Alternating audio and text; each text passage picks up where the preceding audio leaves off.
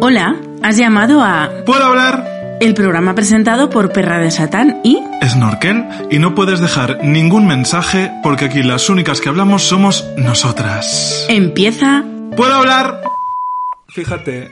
Uy, Pero bueno, Nancy, hija, ¿nos has estropeado la entrada? eh, Nancy ha detectado que hemos empezado a grabar a pesar de que eh, estamos intentando ser lo más indetectables, indetectables posible. Está muy bien ser indetectable, sobre todo para el poder.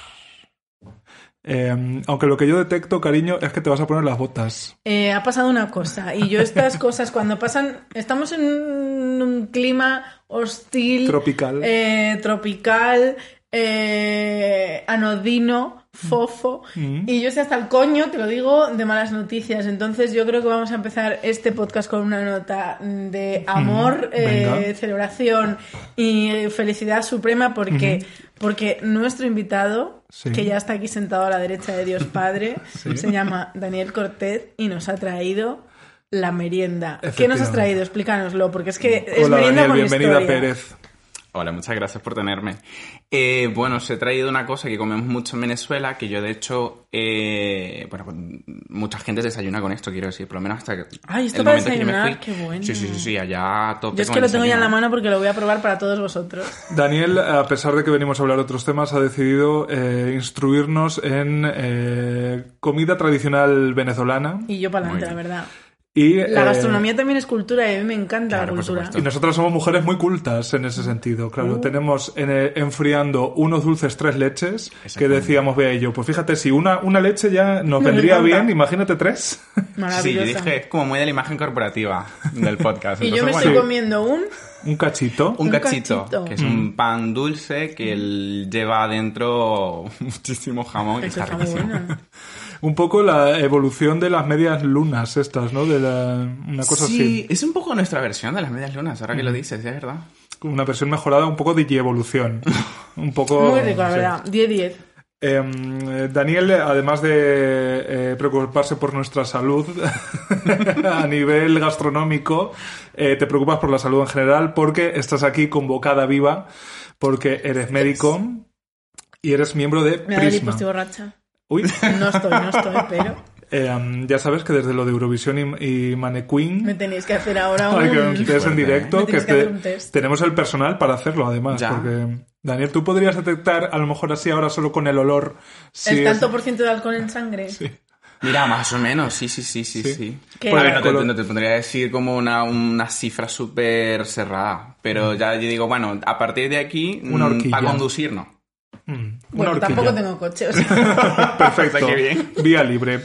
Pues Daniel, eres médico, eres miembro de Prisma. Correcto. Prisma, aparte de una figura geométrica, es una asociación, no sé si única, eh, pero desde luego pionera, que se preocupa por la diversidad en el mundo de la ciencia. Exactamente, así es.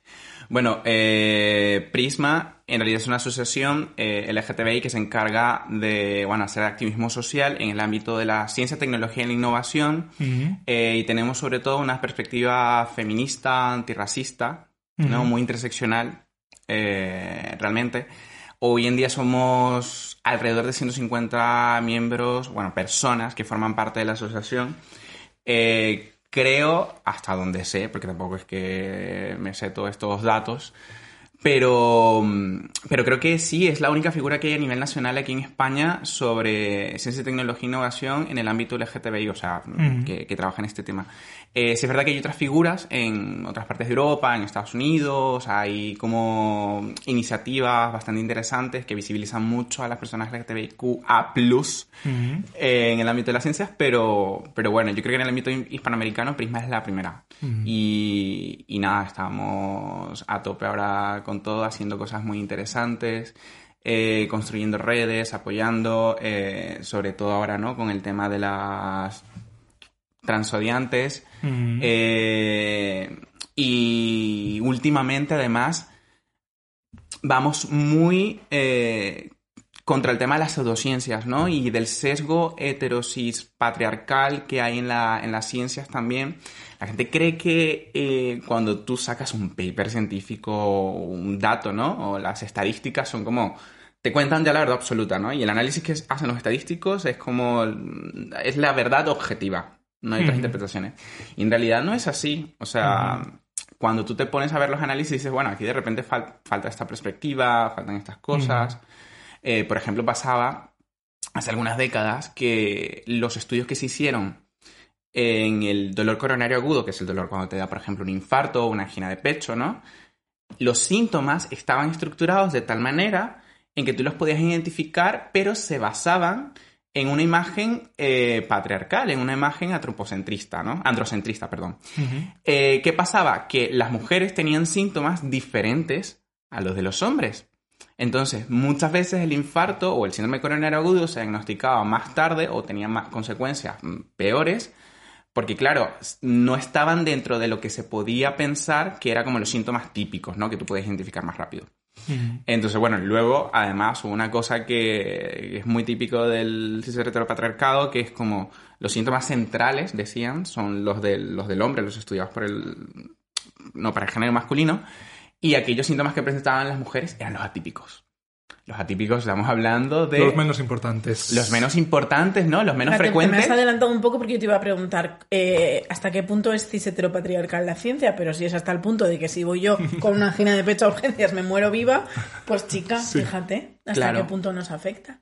Claro, a ver, quiero decir, ya se ha avanzado muchísimo, cada vez más, cada vez yo creo que la medicina, que se tiende a pensar que, por ejemplo, porque yo hablo de mi campo, ¿no? Que es una grande, única, que como no tiene ningún tipo de sesgo, todo es objetiva, mira, no es así cada vez. Estamos siendo más críticos con eso y, y, bueno, a mí me da mucha risa los síntomas atípicos, por ejemplo, porque se le comentaba a una, una amiga que me decía, tía, pero atípicos, pero si somos la mitad de la población mundial, o sea, estás hablando que la mitad de tus pacientes eh, que tienen un infarto son mujeres. ¿Qué atípico puede tener eh, mm. que una mujer sienta un dolor en otro lado? Y no, y te pones a pensar y dices, pues tiene toda la razón, estas cosas pasan. Eh, entonces, bueno, mm, por ejemplo, desde Prisma también eh, hacemos un poco esa crítica y tratamos, pero siempre llevándolo a lo pedagógico, ¿no? A, lo que podemos mejorar y, bueno, obviamente si hay algo que denunciar, pues se denuncia. Aparte también tenemos una labor, digamos, más educativa, directa, damos charlas, talleres, eh, tenemos grupos de trabajo específicos para hacer, eh, bueno, incidencia política un poco. Y yo la verdad es que estoy súper encantado. Mm. ¿Cuánto tiempo llevas tú colaborando en Prisma? Mira, Prisma tiene dos años de haberse fundado, o sea, somos, estamos un poco... Bebé a Sí, pero, pero yo llevo año y medio. Ah, bueno, casi, casi desde Sí. Yo realmente les conocí en, la, en el Orgullo 2019 porque yo estaba con otra asociación y justo Prisma, no sé si estaba adelante o detrás, algo así, y al final vi como ¡Ah! Y te cambiaste. Un montón de maricones folleros y trans en ciencia y no sé qué y tal. Y sí, terminé gritando allí, así que después dije, mira, me tengo que asociar sí o sí, y aquí estoy. El saber científico, eh, ese gran eh, campo de hombres ciseteros y de que no admiten prácticamente respuesta. Yo fíjate, escuchándote hablar, eh, me he acordado de un momento en el que me, hizo, me hizo la cabeza, la cabeza un pequeño clic, que fue un, un tweet, eh, a lo mejor hace 3, 4 años, que se hizo bastante viral, en el que te enseñaban eh, la anatomía muscular de una mujer. Y de repente tú veías la musculatura de unas tetas. Y de repente pensé, tengo 26 años, 27 los que tuviera, y no había visto esto en mi vida. Y yo sacaba sobresalientes eh, en las asignaturas correspondientes. Entonces es, mm. eh, no he visto cómo es una teta por dentro. O sea, no lo sé, parecía una flor. Yo decía, qué bonito. Sí, pues se representa un poco así, sí, sí, mm. esto es la razón. Pues no lo había visto. Ya siendo talludito. ¿Tendrá algo que ver con que haya salido maricón? bueno, no sé, mm. pero sí, fíjate que eh, están eh, muy... O sea, los mismos referentes que tenemos, de hecho, en los libros de anatomía, también lo comentaba recientemente con una amiga, eh, son brutales porque luego te pones, ya cuando vas desarrollando una mirada más crítica, ¿no? Y, vas haciendo retrospectivas, te das cuenta de que hay cosas en las que ni siquiera para ti mismo hay referentes. Entonces, en los libros de anatomía siempre sale como un señor de cierta edad, blanco, además. Eh, y tú, claro, eso luego, si lo trasladas a la realidad de los pacientes, tú a ti te dicen un paciente y muchas veces la gente se espera es un paciente hombre, sí, yo no sé qué y tal, ¿no? Entonces, eh, realmente la ciencia como el lenguaje afecta tu manera de percibir el mundo. Y sobre todo si tú internalizas que eh, la ciencia como verdad, ¿no? Como poder institucionalizado es el que te dice qué es lo válido en el mundo y qué es lo no, qué es lo que no es válido, eh, pues bueno, es muy chungo. Hombre, es que te explica lo que es el mundo. Ya no es más allá de categorías morales, o sea, te explica qué es el mundo, cómo es el mundo y cómo funciona. Si tú asumes que, igual que, te, que aprendes el ciclo del agua en ese bonito dibujo que todas hicimos, y luego se evapora y llega al mar y yo no sé qué. Claro, si te enseñan que un cuerpo humano es un cuerpo, desde luego, masculino, blanco, delgado, añadiría yo, o atlético, eh, proporcionado de una determinada manera, con todos sus miembros, con todas sus funcionalidades. un poco estaba pensando yo, sí, en el hombre de... es Vitruvio, ¿no? El hombre de Vitruvio. Eh, tira para tu pueblo, hombre de Vitruvio, ¿no? Eh, somos más diversas de, de lo que parece. Claro, esto podría, no podría pasar de una anécdota para unas risillas si no fuera porque luego tiene consecuencias reales en el mundo, ¿no? Claro, sí, sí, sí, que esto, esto se palpa. Mm. Eh, bueno, de hecho, a mí me ha pasado muchas veces que también hay algo que tiene eh, la escuela de medicina, siempre volviendo a, mi campo, que es lo que conozco, eh, que cuando tú llegas a una especialidad, por ejemplo, estás rotando por una especialidad o te contratan en un sitio, la carrera te ayuda a asumir o en realidad te enseña a asumir que ya hay prototipo de personas, hay un prototipo de persona que va a llegar a la consulta y por lo tanto eso es a lo que te vas a enfrentar. Y cuando te sales, o sea, llega una persona eh, que te va a consultar y se sale de ese prototipo, se te explota la cabeza. Y a mí me pasó, fíjate, cuando yo empecé a hacer las prácticas en el hospital, que nosotros en Venezuela tenemos un componente asistencial muy, muy, muy, muy fuerte. Eh, yo empecé las prácticas en tercer año, ¿no? Ya empiezas a tocar el paciente, tienes que empezar a hacer más o menos diagnósticos y tal. Y mi primera paciente fue una mujer trans racializada, en una, situación súper precaria, mm. con en, SIDA, además, ¿no? Eh, que claro, yo cuando entré, yo dije, Dios mío, lo que me he metido, yo no me, yo no me esperaba esto, ¿no? Incluso aunque en mi familia siempre fueron como muy abiertos, siempre tuve referentes bastante diversos y tal. Claro, yo me había imaginado que me iba a encontrar un señor, pues no sé, ahí echado con su, infarto, con su diabetes, con su cosa, ¿no? Y, y bueno, es que eso se aplica para muchas otras cosas en la vida. Y luego también, por ejemplo, para el tema del VIH, ¿no? La gente, la idea que tiene del VIH, primero es del SIDA, porque ni siquiera ya hablan del VIH, sino se quedaron con esta imagen, por ejemplo, de Rock Hudson en los años 80, pues demacrado, que había perdido esa belleza, yo no sé qué, o eh, la portada esta donde sale la familia, ¿no? Llorando en el cuerpo de una persona ya casi en paliativos, esos últimos momentos, cuando en realidad hoy en día el rostro del VIH, ¿no? Si lo, podemos, si lo queremos humanizar como estrategia pedagógica, es el rostro de todo el mundo. Y yo se le digo a la gente, mira, si nosotros agarramos las, las estadísticas brutas, a nivel mundial, el VIH realmente es una epidemia que afecta eh, generalmente a personas del continente africano y afecta sobre todo a mujeres. O sea que si le pusiéramos un rostro mayoritario, probablemente sea el rostro de una mujer. Mm. Pero no es el rostro que, mm, a pesar de eso, tenemos en nuestra mente. Eh, por bueno, luego también hay que relativizar, eh, ¿no? Eh, como cada, cómo se comporta la epidemia en cada país y todo eso y cómo se ha utilizado a nivel político, pero luego no ha cambiado mucho en los últimos 40 pero supongo que, estoy suponiendo, ¿eh? corrígeme en cualquier momento porque aquí el experto eres tú. Supongo que cuando, cuando se descubrió esta pandemia el impacto fue tan grande también por la cantidad de gente que murió, un poco como se, se puede hacer una comparación muy, bueno, con el coronavirus.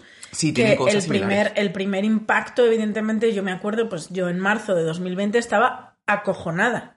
O sea, mi miedo era real. Y el coronavirus no tenía una cara o una orientación sexual o nada, era simplemente y aún así te daba miedo porque lo único que veías en la tele era eh, gente que se está muriendo y medidas de seguridad que no habían pasado nunca. Y, la pregunta que yo te hago a, raíz de esto es, ¿puede que el impacto del VIH fuera tan fuerte, tan fuerte al principio, que causara tal, tal shock en la sociedad que, que se haya quedado estancada ahí, en cómo, cómo se vivía en los 80, y que la gente siga teniendo esa imagen de, de ello y por eso no, por eso no hayamos avanzado como sociedad en el tratamiento de, de, por lo menos en el tratamiento desde el punto de vista sociológico. Sí, de las personas. En el trato, no en el tratamiento, en, el, trato. Bueno, eh, yo por mi edad obviamente no puedo hablar de experiencia en primera persona. Eh, porque tienes 12 años además, porque una cara, una cara de bebé que me está llamando eh, vieja desde el otro lado de la mesa. Eh, pues bueno, eso, ¿no? yo no puedo hablar en primera persona, pero, pero bueno, sí habiendo leído muchísimo de historia de la, de la pandemia, de la epidemia del SIDA, realmente como, se le llamó en las primeras décadas, y de la mano ¿no? de escuchar a muchísimas compañeras que lo han pasado y que lo han vivido, yo creo que eh, habría que matizar, pero sí. O sea, el impacto... Matiza, matiza. o sea, el SIDA, porque realmente lo que se en, el primer momento lo que se acuña como término, lo que se empieza a identificar es el SIDA, ¿no? Que es el síndrome de inmunodeficiencia adquirida.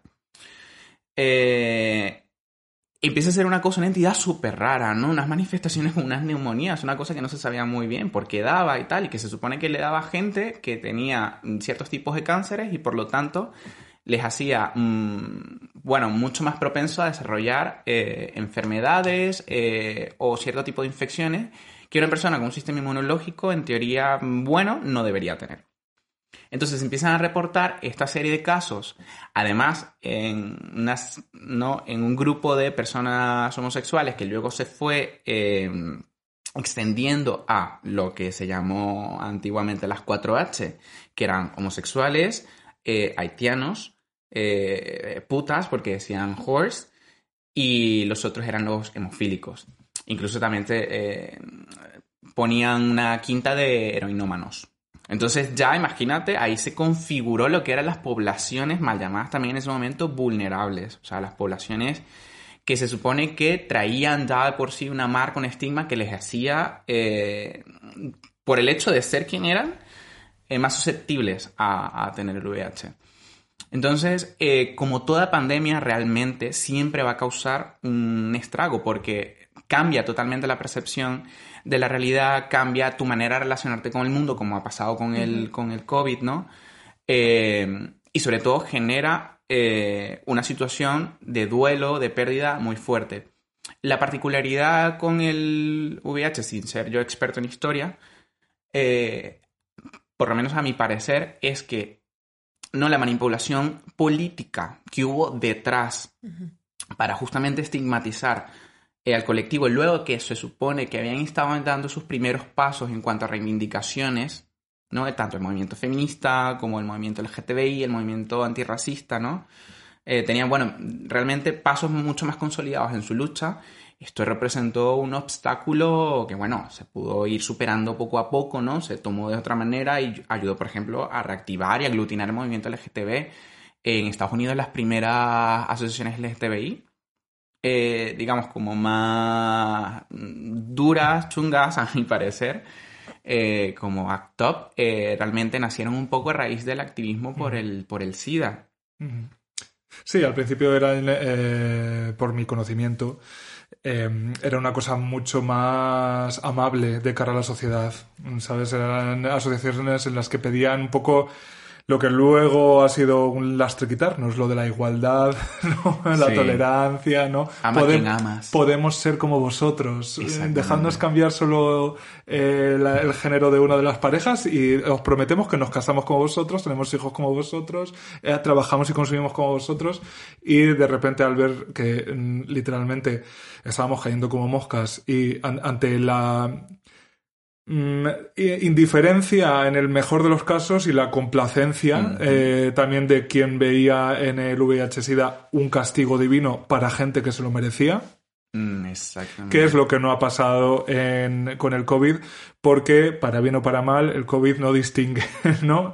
O sea, imagínate si con el COVID se ha intentado hacer ese discurso y recordamos las declaraciones de En Madrid hay más, hay más casos por, las, por cómo viven los extranjeros en los pisos hacinados. Esto lo han dicho gobernantes de la No, y Comunidad que de al Madrid. principio al virus lo llamaban el virus chino. O el virus Yo me chino. acuerdo Eso es. Juan, que estuvo aquí en el en un programa Juan de, Zou, maravilla, de un besito, hablar, Me cariño. acuerdo de que ella en febrero salía a manifestarse diciendo que, que no era un virus chino y que ese término era completamente racista y que los Súper, chinos no súper. eran un, un virus. O sea, que también hemos vuelto a vivir un poquito de lo mismo. Lo hemos vuelto a vivir y a pesar de que el conocimiento humano ha avanzado tanto que un año después de la pandemia, que las pandemias son cosas que ocurren, eh, tenemos la vacuna. En un momento en el que se tardó años y años porque como afectaba a estas personas mal llamadas vulnerables, que en realidad eran personas excluidas de una u otra manera, pues chica, tampoco era tan importante ni tan prioritario salvarlos. ¿Sabes? Se, podía- se estuvieron muriendo mientras ni se investigaba qué, qué estaba pasando, ¿no? Ahí, desde luego, muchos médicos eh, se partieron el alma para, para lograr dar con algo, pero lo que me parece terrorífico y lo que me, me hace temblar es que durante, hubo a- años enteros en los que no se sabía que era que el virus del VIH era un virus, era eh, este que funcionaba de tal manera. Entonces eso es terrorífico, ¿no? Sí, sí, totalmente. Eh, a mí una de las cosas que más me indigna, pero también me apasiona, porque es una, una cuestión como muy irónica realmente, eh, con el tema del VIH es que para mí intersecciona muy bien lo que es eh, la parte más ¿no? científica, biomédica y tal, eh, o con lo que se tiende a, a asociar a la objetividad y este poder institucional con la parte social. O sea, yo creo que interacciona muy bien ahí puedes hacer un análisis bastante global de la, de la, de la situación de la gente, independientemente de donde esté. Pero, mm, mira, has comentado, han comentado algo que a mí me ha gustado mucho, eh, hablar de cómo, por ejemplo, en un intento de entender algo que no, en realidad desconocemos y que nos genera tanta angustia y tanta ansiedad, porque yo creo que el miedo a lo desconocido, es el miedo a la incertidumbre, es para el ser humano una de las cosas más desesperantes y dolorosas que hay. Eh, en ese intento, pues bueno, empiezas a adjudicarle calificativos, adjetivos, que son muy deshumanizadores y son muy estigmatizantes. Y un activista, en diciembre del año pasado, yo estaba en una reunión, o sea, bueno, estábamos en una, en una charla también, y, y ella decía que, bueno, una activista pro el VIH, ella decía que le sorprendía mucho que a pesar de haber pasado, ¿no? De haber vivido la pandemia del, el- la epidemia del SIDA, la pandemia de la gripe aviar, yo no sé qué y tal, o sea, mira, es que hay algunas cosas en las que no hemos, eh, no hemos aprendido nada. Yo flipo cada vez que prendo la televisión y de repente me sale la, periodista hablando de, de, de- casos, ¿no? De, cuando deberíamos hablar de personas fallecidas. O sea, ¿por qué no humanizar un poquito más las estadísticas para que la gente entienda que esto es importante porque detrás de esos números está el rostro de una persona que puede ser tu vecino, tu padre, o sea, cualquier otra persona, ¿no? Y han pasado 40 años y seguimos cayendo en las mismas conductas que realmente son muy tóxicas. Eh, ahí obviamente los, médicos, los medios de comunicación tienen, un, tienen una labor eh, muy importante. Por eso yo siempre agradezco que este tipo de espacios se den eh, y sobre todo para, para ser, bueno, muy críticos dentro de lo muy constructivos que podamos ser y lo responsable también que podamos ser con la, con la información. Eh, pero obviamente tiene que ser una cuestión recíproca. Tú no le puedes exigir a la gente, creo yo, como grupo, ¿no? Como población, que haga algo si le vendes o si le ofreces otra cosa. Entonces, yo creo que el cambio es recíproco. Se tiene que dar tanto a nivel personal como a nivel comunitario. Eh, y el tema de la humanización, por ejemplo, a mí en el VIH y ahora con el COVID, que también lo noto muchísimo, me parece una cosa eh, importantísima. Otra cosa que también que han mencionado es que, que hemos hablado, es que realmente el estigma fue porque se empezó a encontrar en estos grupos, ¿no? Mal llamados de riesgo, luego vulnerables, que bueno, luego se ha cambiado toda la terminología. Pero realmente yo a veces me pregunto si esto hubiese afectado eh, a personas cis heteros, ¿qué hubiese pasado? Cariño, ya Pues que te- ya sido? tendríais vacuna, Claro. ya estaba la vacuna So- desde el año 1991. pues Freddie sí. Mercury Claro. seguiría vivo porque le habrían puesto la vacuna el primero y ya está, Claro. y todas contentas. Por lo que tú dices, ¿no? Porque al final es verdad que a- al, al final, o sea, por muchos discursos de no, eh, em, sí que somos iguales, porque os quejáis, no sé qué, al final es verdad que, que lo, el cis heteropatriarcado manda y se avanza siempre en esa dirección. Mira, hace poco se celebraba, bueno, cambio de tema totalmente, pero así barro un poquito con mi casa. Hace poco se celebraba el Día de la Higiene Menstrual y a mí todavía me sorprende la cantidad de desinformación que incluso las propias eh, personas menstruantes tenemos sobre nuestra propia menstruación. Y, y dices, o sea, es que esto ya, o sea, yo, por ejemplo, eh, tengo yo mi, vamos, mm, mi salud menstrual está perfecta porque no tengo dolores, no tengo enfermedades asociadas, no tengo absolutamente nada. Y, sin embargo, eh, ha sido de unos años para acá que he empezado a entender ciertas cosas relacionadas con el ciclo menstrual. Y yo no soy mm, tonta, no soy. No es que no me interese, eh, no sé, que la no, salud. no ha sido por desinterés. Efectivamente, es decir, es que hay un retraso muy grande simplemente por el hecho de que es algo que solo le ocurre a, a- en, en su grandísima mayoría a mujeres y como es de mujeres, pues no, no interesa tanto, con lo cual entiendo perfectamente que, que con este tipo de virus que se asoció desde el primer momento a unos grupos muy completos de, muy concretos de población, pues dijeran que hubiera mucha gente que dijera, bueno, pues así hacemos un poquito de limpieza Mm. Vamos, y, social. y- y- Sí, realmente es eso. sí, si es sí, que sí. hubo, eh, había médicos que se negaban a tratar a las personas con, con SIDA. En ese momento eh, era SIDA, ¿no? Eh, o sea, mm, simplemente el hecho de que, que es lo que les pasa ahora a muchas personas trans en Estados Unidos, que hay estados que están protegiendo que un médico, si quiere quiere, se niegue a, a tratar a, a una persona trans. O sea, que lo de que no aprendemos nada está, vamos, tenemos pruebas y cero dudas de ello. Y luego otra cosa que has dicho que me parece muy interesante porque yo trabajo en un medio de comunicación y entonces yo pues eh, también miro mucho el resto de medios y, y me acuerdo hace unos años, no sé situarte, no sé situarme cronológicamente, pero vosotros quizás sí, cuando se descubrió la noticia eh, que Conchita Wurst Ah, sí. eh, Era VIH positivo. tenía VIH. Vi un lío tremendo Sí. de gente que todavía en los medios de comunicación, por ejemplo, se confundía VIH con SIDA. Eso en, no sé cuándo sería, 2018, no, no Sí, me acuerdo, el Yo creo pero que bueno. en 2018, porque yo estuve en un 2018. congreso cuando justo ella, vamos, tenía nada de haber salido del, del closet del VIH, por decirlo de alguna manera.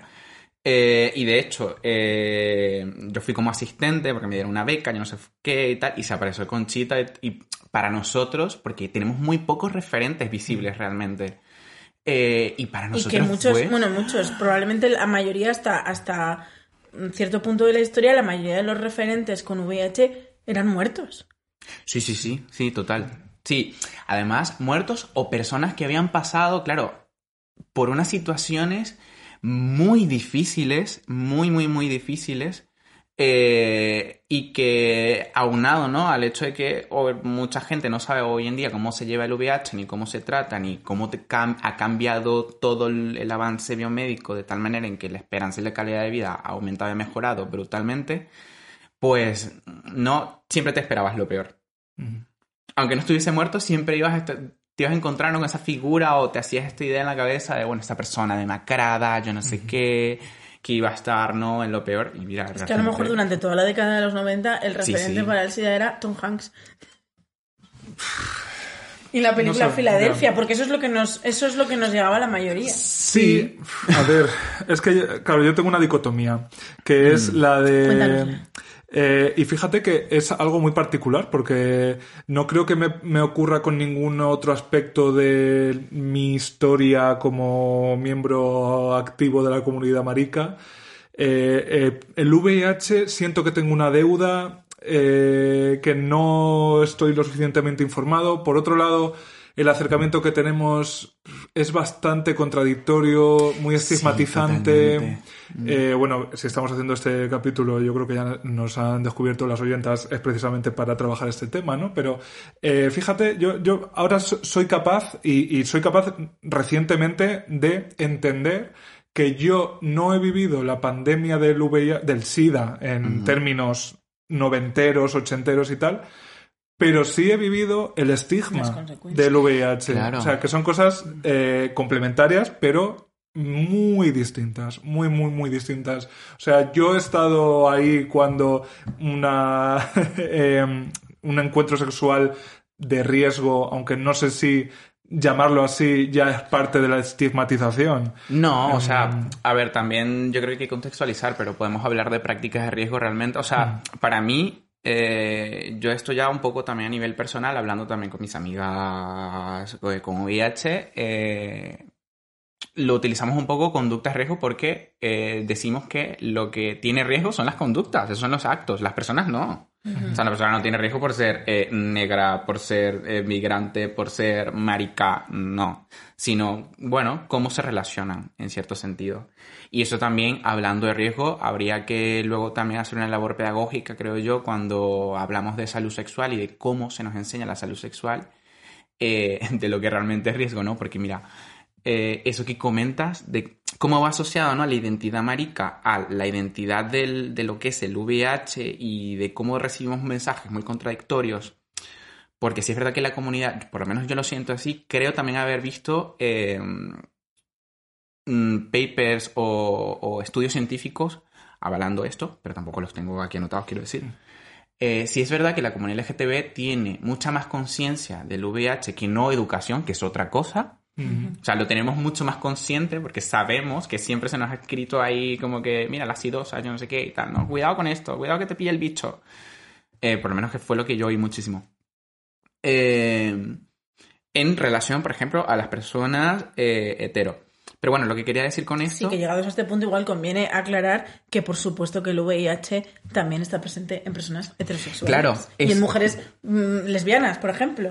Claro, O sea, que no tiene nada que ver que, lo que estamos hablando es de desmontar el estigma, precisamente, porque eh, han pasado 40 años, sin embargo hay ciertos grupos poblacionales que siguen sufriendo ese estigma, mientras que en otros, pues no pasa nada, cuando evidentemente, claro que hay hombres heterosexuales. Sí, y mujeres también heterosexuales, o sea, que bueno.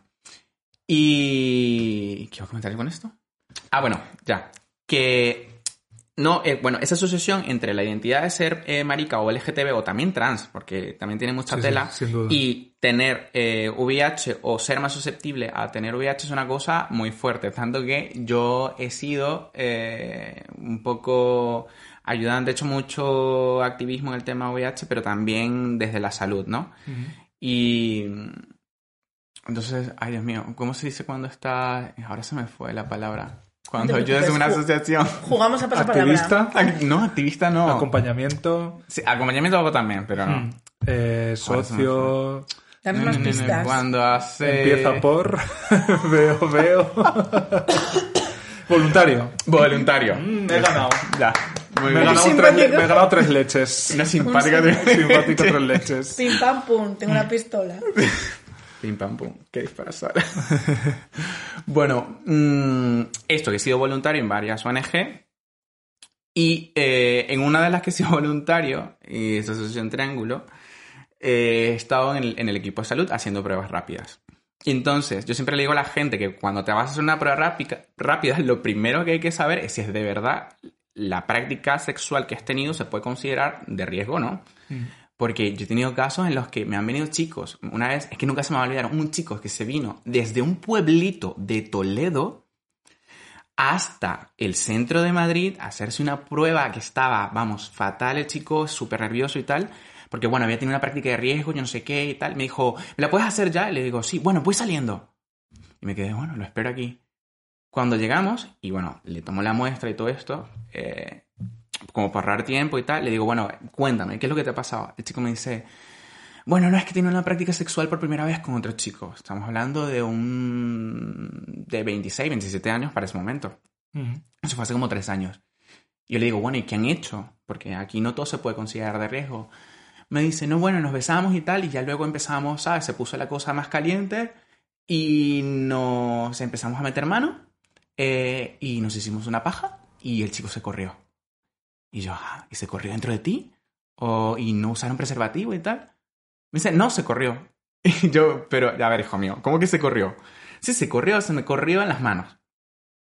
Y entonces yo me quedé un poco en shock y el chico, claro, se puso más nervioso y me dijo, "Ah, ya está, yo sabía. Y le digo, no, no, no, no, no. Madre mía. Perdona, porque claro, a mí de verdad es que me agarró muy desprevenido. Pero tú con cara de circunstancias y él Claro. ya... Es que aguanta la cara, aguanta la cara. Claro, y yo entonces, bueno, recupero mi self y le digo, mira, no te preocupes, igual vamos a hacerte la prueba porque yo creo que es un buen momento para que tú sepas cómo esto, ¿no? Un poco para Es trabajar un el momento estigma. para que tú sepas, punto. Exacto. Porque está claro que no sabes.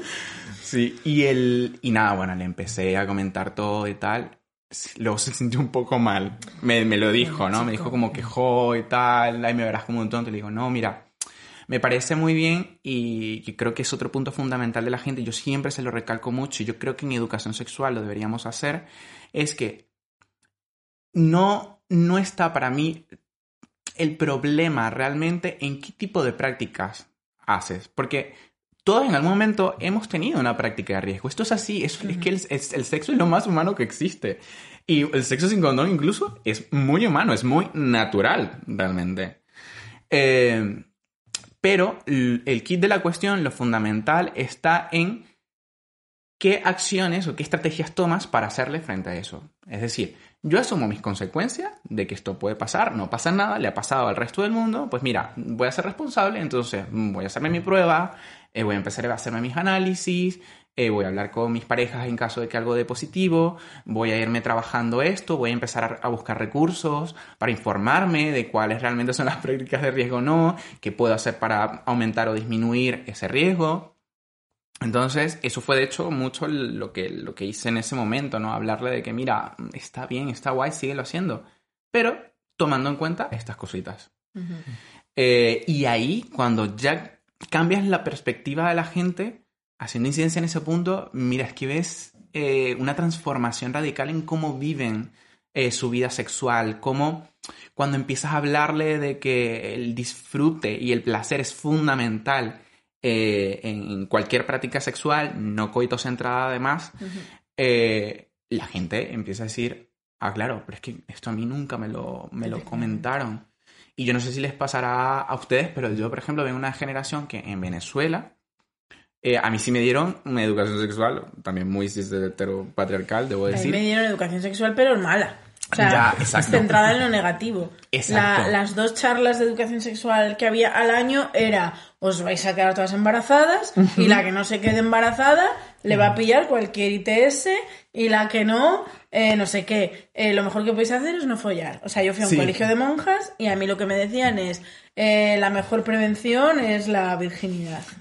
Y nada, pues así he llegado yo, virgen a los 34.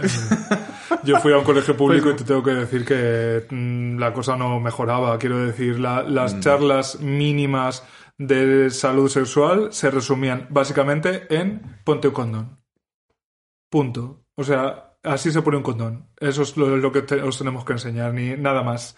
Eh, ni cómo se llega a ese momento, ni por qué, ni qué sucede dentro de ti, ni qué puede pasar después. Nada, es ponte condón. Y de hecho, creo que el póntelo, pónselo, Sí, la campaña más, o sea, marketingianamente, desde luego, brillante y tal, es quizá el mensaje fundamental que eh, uno tiene en la cabeza con todos estos temas. Es que si por lo que sea no hay un condón interviniendo en tu práctica sexual, automáticamente es de riesgo. Hasta tal punto, y me perdonará que, que lo cuente, que un amigo mío llegó a tener pánico, pero pánico psicológico, pánico real. Sí, claro, claro, nosofobia, de hecho se llama eso. por eh, haber metido un un dedo, un par de dedos en un ojete ajeno y en uno de esos dedos tenía, ¿qué te diría yo? Una mínima... Un, pa- mm, un padrastrillo. un padrastrillo mal arrancado, un mínimo puntito donde veía algo más rojo que la piel humana. Y tu- tuvo pánico real. Entonces, eh, y es una persona, lo que tú decías antes de, sobre la menstruación, que ni es desde luego un- alguien, un, Sí, nes- no, un que no ha necio. estado 20 ni- años viviendo en la montaña, Claro, ni- alejado no. del mundo. Y fíjate yo, mi, mi- eso me, me enseñó eh, bastante de mi generación qué acercamiento tiene al VIH, que es Eh, a mí me educaron en el miedo. Sí, o sea, sabemos, sabemos que no te mata. O sea, sabemos que ya no mueres. De hecho, si con a poco que te preocupes, sabes que básicamente las personas que conviven con el VIH se toman ahora mismo una pastilla todos los días, tienen sus controles, poco más. O sea, no hay mucha más alteración de la vida. También corrígenos si nos ah. equivocamos, en una enfermedad crónica. O sea, las personas que, mm. que, llegan a desarrollar SIDA es. Eh, si me permites la comparación, un poco como la diabetes, sabes que no tiene cura, que es para toda la vida, pero tú te tomas tu tratamiento y no tienes... Mm, o sea, ya está, no desarrollas más síntomas ni tienes que morirte. Eh, bueno, te voy a hacer varios matices. Sí, va, sí, te, sí, te entiendo has venido? Eh, entiendo perfectamente lo que quieres decir. A ver, eh, primero lo que comentaba Enrique, eh, nosotros venimos de esta idea, de lo que había en los años 80, 90, incluso más o menos ya entrados los 2000, ¿no? Antes de, la aparición de lo que se llamaba antes el TARGA, el tratamiento antirretroviral de gran actividad, que ahora son simplemente STAR, el tratamiento antirretroviral y ya. porque son muy buenos en general. Eh, y tenemos esa idea, ¿no? De gente que se toma una medicación súper tóxica, que tiene unos efectos secundarios brutales, que además a veces es el peor, de hecho, el remedio que la enfermedad, mucha gente la deja de tomar, entonces si la deja de tomar, igual desarrolla SIDA y te moría. Pues bueno, ya la realidad, también contextualizo, para la, el momento actual en el que está España, hashtag el reino, como le llamo yo, marca registrada, eh, es totalmente diferente. O sea, estamos hablando que hoy en día una persona que, a la que se le diagnostica la infección, el virus, eh, se empieza a tomar su tratamiento antirretroviral, dependiendo de la comunidad autónoma, bastante rápido. En uno a dos meses ya tiene su tratamiento y está haciéndose sus analíticas y todo bien. En entre uno y tres meses desde que te empiezas a tomar el tratamiento, el tratamiento es lo suficientemente eficiente como para que llegues a un estado que se llama indetectabilidad, que es el nombre del, episodio de hoy, ¿no? ¿Qué significa ser indetectable? Indetectable significa que tienes tan poca cantidad o tan pocas partículas del virus por mililitro de sangre que llega un momento en que eh, las máquinas que hay en muchos centros de salud ya no pueden llegar a un umbral y ya no la pueden detectar en sangre. Entonces dicen, mira, ya probablemente haya 5 o 6, pero incluso puede que no haya, no sabemos muy bien, entonces te da como ese número un poco ahí promedio. Eh, entonces, esto ha sido un cambio radical para la calidad de vida de las personas con VIH porque no solamente hay una, digamos, una repercusión muy positiva a nivel de salud sexual, que ya la voy a comentar, sino que cuando tú llegas indetectable tienes menos probabilidades de padecer enfermedades relacionadas al SIDA o eventos asociados al SIDA. Por lo tanto, estamos hablando de una generación, de nuestra generación, de mi generación también, de personas que nunca veremos el SIDA si nos tomamos nuestra, nuestra pastilla, ¿no? Eh, segundo, obviamente, ya no te vas a morir por SIDA, entonces hay una disminución de la mortalidad brutal. Eh, estamos hablando que hoy en día también los medicamentos para el VIH generalmente son una, cuando mucho, dos, tres pastillas al día y tienes tu infección súper controlada y súper bien, con unos efectos secundarios, mira, súper mínimos. De hecho, cuando empecé a tomar tratamiento no me dio nada eh, y no lo noté. Y yo notaba más era el tema social y el psicológico que otra mm. cosa, realmente, porque a nivel físico, muy bien. Pero bueno, es verdad que hay gente que le da las primeras semanas, bueno, un poquito de malestarcillo, estomacal y tal, pero en general se tolera brutalmente bien. Eh, y luego también otra cosa muy importante es el tema de la transmisión sexual. Una persona que esté, eh, tenga una carga viral indetectable no puede transmitir la infección por vía sexual. O sea, y esto ya está súper demostrado con cuatro estudios eh, que se hicieron en los últimos 10 años, aunque ya tenían un antecedente por ahí en 2008 con una declaración suiza y tal. Eh, y entonces lo que hicieron fue eh, coger a un montón de parejas, tanto eh, hetero como homo, como cis, como con personas trans, y les hicieron un seguimiento. Alguien en la pareja tenía VIH, pero estaba indetectable, y la otra persona no tenía VIH.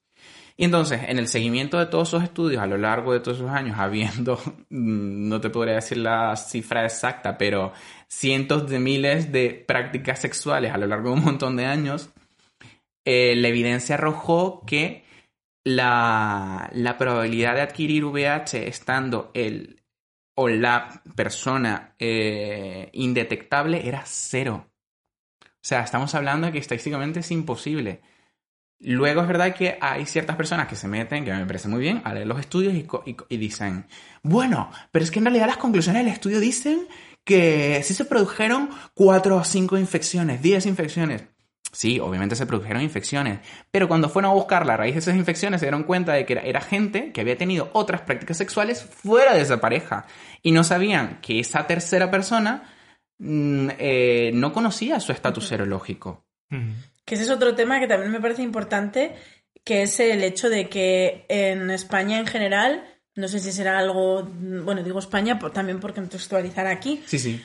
pero no tenemos la costumbre de hacernos analíticas y de ser responsable de nuestra propia salud en el sentido de, pues una vez al año me hago una analítica o un test o un... porque a lo mejor eh, eh, eh, si, si tú no te haces esas pruebas, no puedes saber, por ejemplo, que seas positivo en VIH, porque si no, no tienes esta asociación, todavía hay gente que cuando tiene una práctica de riesgo, como que la sobredimensiona, como ese chico que se habían corrido en su mano y ya dijo, pues ala, ya estaría.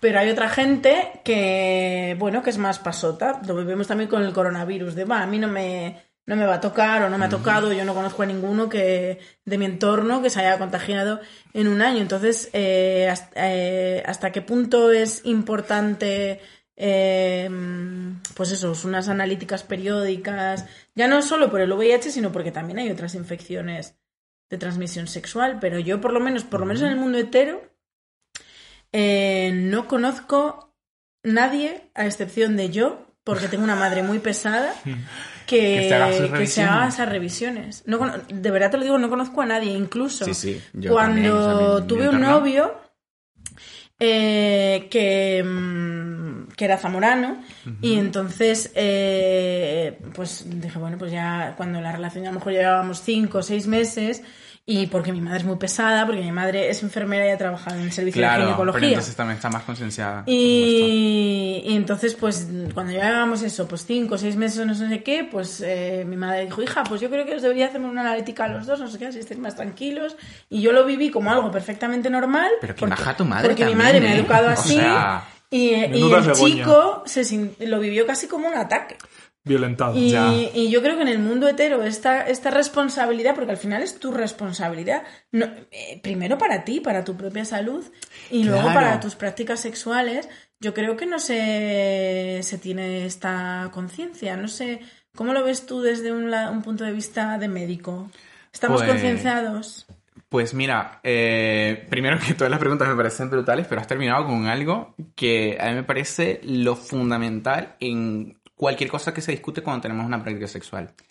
Y es la responsabilidad que tenemos eh, hacia nosotros mismos eh, y por lo tanto también compartida. Eh, a ver cómo empiezo un poco a hacer todo. Primero, yo creo que en el, en el, ámbito de las personas heterosexuales, como realmente no ha habido una asociación de que puedan ser una población vulnerable, ¿no? o que tengan prácticas vulnerables a cualquier ITS, eh, porque lo que le preocupa a los heterosexuales en general es un embarazo. Que, hombre, a mí también me preocuparía, quiero decir. Pero bueno, que hay otras cosas, que no solamente un embarazo, ¿no? y que yo eh, siempre lo digo. Digo, cariño, lo que menos me preocupa a mí es el embarazo, porque esto tiene solución. Es muy fácil. ya, pero bueno, es que en realidad todo tiene solución, fíjate, porque luego también pensando eso, pues si nos enseñaran que Mm, de repente no habría que preocuparse tanto en lo que hacemos, sino en las estrategias para afrontarlo, pues la cosa sería totalmente distinta. Y de hecho también has hecho una, como una acotación bastante importante en lo de las ITS. Y es que la gente generalmente confunde o mm, tiende a entender las ITS como ETS. De hecho, hoy lo, hoy lo estaba corrigiendo en un, en, pues documento de trabajo. La diferencia si nos queda claro para todos. Cuando tú hablas de una enfermedad de transmisión sexual, que en realidad es un término que no deberíamos utilizar, eh, estás hablando de una condición que tiene unos síntomas muy específicos que se van a manifestar y tal, que pueden ser agudos o crónicos y tal. ¿Qué pasa con el ámbito de las ITS? Pues que muchas veces las ITS mm, son asintomáticas. Y es por eso, de hecho, que hay que hacerse pruebas periódicas si tú eres sexualmente activo, activa o active. Quiero decir, Si tú eres una persona que practica eh, sexo, pues tienes que hacerte tus revisiones porque el, no solamente por el tema del VIH, sino que hay otras ITS. Y esas ITS mm, probablemente puedan ser asintomáticas. Entonces, eh, esas condiciones de salud en realidad son una infección, o sea, tienen una manera muy específica de transmitirse y por lo tanto de manifestarse. Entonces el vocablo, bueno, la, la, abreviación ETS muchas veces cuando hablamos de enfermedad no cuadra. Además, por ejemplo, yo le digo a la gente, es un debate que también, pues bueno, pues tienen muchos activistas, tiene mucha gente, porque también tiene repercusiones legales, yo no sé qué, pero yo, como persona con, con VIH, yo no me considero enfermo, ¿eh? O sea, yo me considero una persona que tiene una condición de salud que en este momento, por ejemplo, no ha tenido ningún problema porque no yo no he tenido ningún síntoma de VIH realmente. Y yo tuve, además, mi caso, mi diagnóstico, un diagnóstico muy peculiar porque me lo hice yo mismo. Yo me hacía mis pruebas cada tres eh, meses porque era una persona muy sexualmente activa y sabía que algunas prácticas podían haber sido de riesgo. Entonces yo decía, pues mira, me la hago y tal. Y en la última que me hice para ese momento, pues la prueba me salió indeterminada y yo dije, uy, esto no me gusta. Entonces, nada, bueno, mm, me fui con mi pareja en ese momento y yo no sé qué, que además me apoyó muchísimo, una persona también con VIH, por lo menos ya yo entonces tenía un trabajo bastante hecho y que estaba haciendo mucho activismo durante mucho tiempo. Y nada, cuando di el positivo, no dejó de afectarme, o sea, me afectó muchísimo, pero lo viví de otra manera, porque ya tenía otras estrategias, ya lo veía de una manera distinta. Eh, y entonces, no, eh, bueno, volviendo luego a, lo de las infecciones. Eh, yo, cuando hablamos de enfermedad, por ejemplo, tengo una, condición genética que se llama síndrome de Ehlers-Danlos y soy mucho más elástico, tengo, digamos, mis articulaciones y muchas cosas en mi cuerpo no tienen una estructura muy sólida. Entonces, por ejemplo, hace un mes y medio me acaban de operar de una hernia en la espalda, un poco chunga. Ay, madre. Que cargo mi faja aquí, que no sé qué. Pero bueno, ya voy a estar dentro de pronto bailando como Shakira. Eh, pero que bueno, que sea, ¿sabes? Para mí ha supuesto una. Tiene una repercusión en mi calidad de vida física mm. mucho más brutal que el tema del VIH actualmente. Entonces, hacer ese cambio también cuando hablamos de ITS, o sea, hablar de ITS a ITS, me parece que es mejor y es lo que muchas veces he hecho, digamos, reivindicando desde el activismo social. Em, por otro lado, hay, un, hay una cosa que al final termina saliendo en todas las conversaciones, porque es un poco también un aspecto central, y es el tema de la educación, ¿no? Que si nosotros hubiésemos recibido una educación totalmente distinta en nuestra formación, eh, yo no solamente creo en, en, bachillerato o en la ESO, sino ya desde primaria eh, o incluso también, ¿no? incluyendo algún aspecto en la universidad, la cosa sería totalmente distinta porque seríamos más conscientes de que esto no puede afectar, lo naturalizaríamos o sea, lo volveríamos, digamos, algo, mm, eso sí, que nos puede afectar. Sí, lo naturalizarías eh, igual que si te coges una gripe, ni lo ocultas, ni sientes vergüenza, ni es un disgusto, ni, hmm. ni te da miedo ir al médico si tienes gripe. Eso es una enfermedad eh, normalizada, que entiendes. Exacto. Bueno, pues que, que te toque, que está ahí fuera, que te toca y que sabes que lo vas a hmm. pasar, en el caso de la gripe, mal una semanica y ya está. Es que eh, em, por eso em, es que el diagnóstico, sobre todo el VIH, un diagnóstico positivo, eh, no es que al final es, es, un poco lo que iba a decir antes que he sacado un poco colgado, que es eh, ya, ya la salud es un 5% del de, efecto que te genera ese positivo. Lo, lo demás es puro estigma, que eso es lo que sí yo me veo como parte de una generación que también lo ha vivido, ¿no? Mm. Porque... Y vosotros em, como maricones que también una pregunta que tengo para vosotros, porque claro, yo esto no lo vivo porque esto sí que es casi un tema que no se habla en el ligoteo heterosexual. En el eh, ligoteo heterosexual no sale el tema de, oye, no. Ni en el marica, mm, tanto como debería. Yo lo he visto en ¿eh? Grindr. Sí, pero es que justo iba a poner ese ejemplo de eh, cómo hacerlo mal. Porque Grinder literalmente tiene, o tenía, que yo ya no lo sé, un apartado en el que tú podías poner tu estado de VH. Sí, lo sigue teniendo. Lo sigue teniendo y es claramente para que la gente te pueda discriminar si eres VH positivo. Es para eso, para lo único para lo que sirve. Mm, porque, uno, ahora mismo todas las, todas las personas que conviven con el virus del VIH con su tratamiento son indetectables, que es lo que magníficamente ha explicado Dani. Entonces, el estatus serológico de un partener sexual potencial no te afecta. No te afecta. Entonces, si tú le pones la posibilidad o exiges ese conocimiento, es para poder discriminarlo. No tienes absolutamente ninguna otra razón. y es porque mm, una persona con VIH lo que tiene que afrontar hoy es básicamente estigma. nada de salud, más que eso, la pastillita al día, lo que sea. Sí, las revisiones y tal. Pero desde el punto de vista biomédico, quiero decir, o sea, las que, además las consultas, a ver, también depende mucho del hospital. Pero yo, por ejemplo, con mi infectólogo tengo una relación maravillosa. De hecho, mm, también creo que tengo un poco de suerte, pero es el único doctor del hospital que me saluda con un beso. O sea, y súper efusivo, yo no sé qué y tal, y me abraza, me pregunta cómo, cómo va todo, la salud, la migración, el trabajo y tal. O sea, eh, en general en los departamentos de, de, enfermedades infecciosas siguen siendo bastante, bastante abiertos y son muy, están muy concienciados de todo esto. Y algo que comentas... Eh, sobre que, que también lo, ahora lo, lo, traigo porque se me había olvidado comentarlo eh, sobre no el estigma y cómo ese estigma hace que no solamente discriminemos a un grupo de personas, sino que las aislemos.